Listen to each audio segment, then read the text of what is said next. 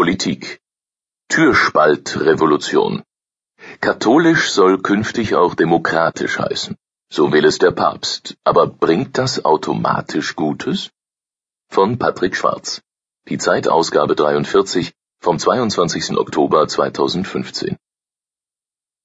Franziskus, der gern vom Gott der Überraschungen spricht, erweist sich selbst als Papst der Überraschungen. Noch ehe die von ihm einberufene Weltbischofssynode am Wochenende zu Ende geht, hat der Papst zu seinem subtilsten Machtmittel gegriffen, dem Wort. Weil sich Veränderer und Bewahrer zu blockieren drohten, ähnlich wie auf der Synode vor einem Jahr, deklarierte Franziskus knapp, die Kirche sei per se Synode. Im Klartext, egal was die Bischöfe im Einzelnen beschließen oder unterlassen, Debatten, Kontroversen und Abstimmungen sollen von jetzt an dazugehören.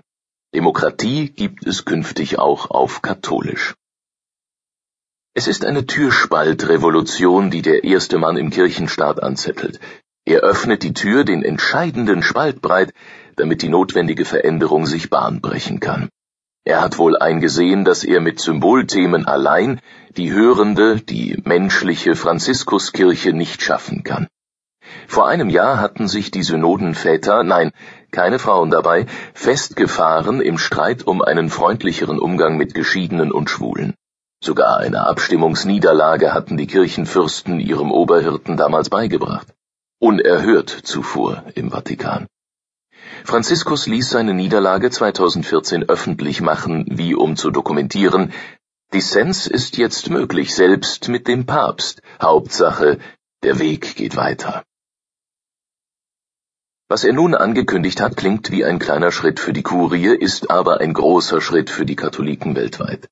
Künftig soll weniger gelten, was der Vatikan sagt, und stärker, was die Gläubigen, die Pfarrer, vor allem aber die Bischöfe vor Ort entscheiden. Eine gesunde Dezentralisierung tue Not, predigt die Nummer eins im Kirchenstaat.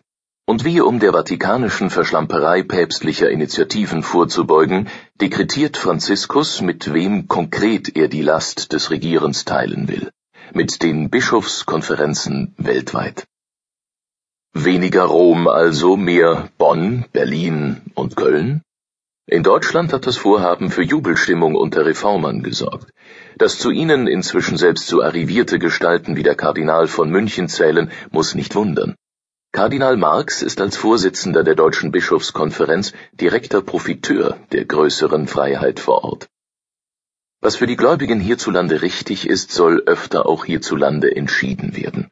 Dieser Weg kann nicht länger von Konservativen als Kirchenspaltung und Sonderweg diffamiert werden, sondern ist offizieller Auftrag des Papstes. Außerdem müssen Erleichterungen nicht erst von Afrika bis Alaska durchgesetzt werden, ehe sie in Deutschland gelten können. Doch ist es wirklich wünschenswert, dass katholisch künftig auch demokratisch heißen soll? Was blinde Unterstützer der Franziskusrevolution außer Acht lassen, rund 200 Jahre nach der französischen Revolution zeigt auch die Demokratie deutliche Gebrauchsspuren. Gerade die weltlichen Kritiker der Geistlichkeit tun gut daran, sich zu erinnern. Nicht jede Debatte befördert den Erleuchtungsgrad aller Beteiligten. Nicht jede Abstimmung bringt beglückende Ergebnisse hervor. Vor allem aber dient eine Kirche anderen Zwecken als eine Nation. Wie viel Demokratie verträgt Gott? In erster Linie Afrika wandelt sich zum Anti-Westen der Weltkirche.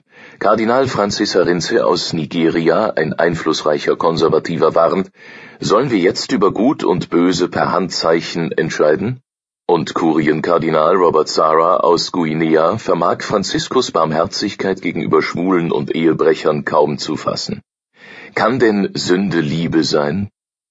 Und so schwant manchem deutschen Reformfreund, dass die Fliehkräfte des Franziskus-Projekts auch dessen Gegner stärken könnten. Die Protestanten dienen als Abschreckung. Sie haben ihre Kirche oft bis zur Unkenntlichkeit demokratisiert. Brennt also Rom, während Franziskus auf den Trümmern sinkt?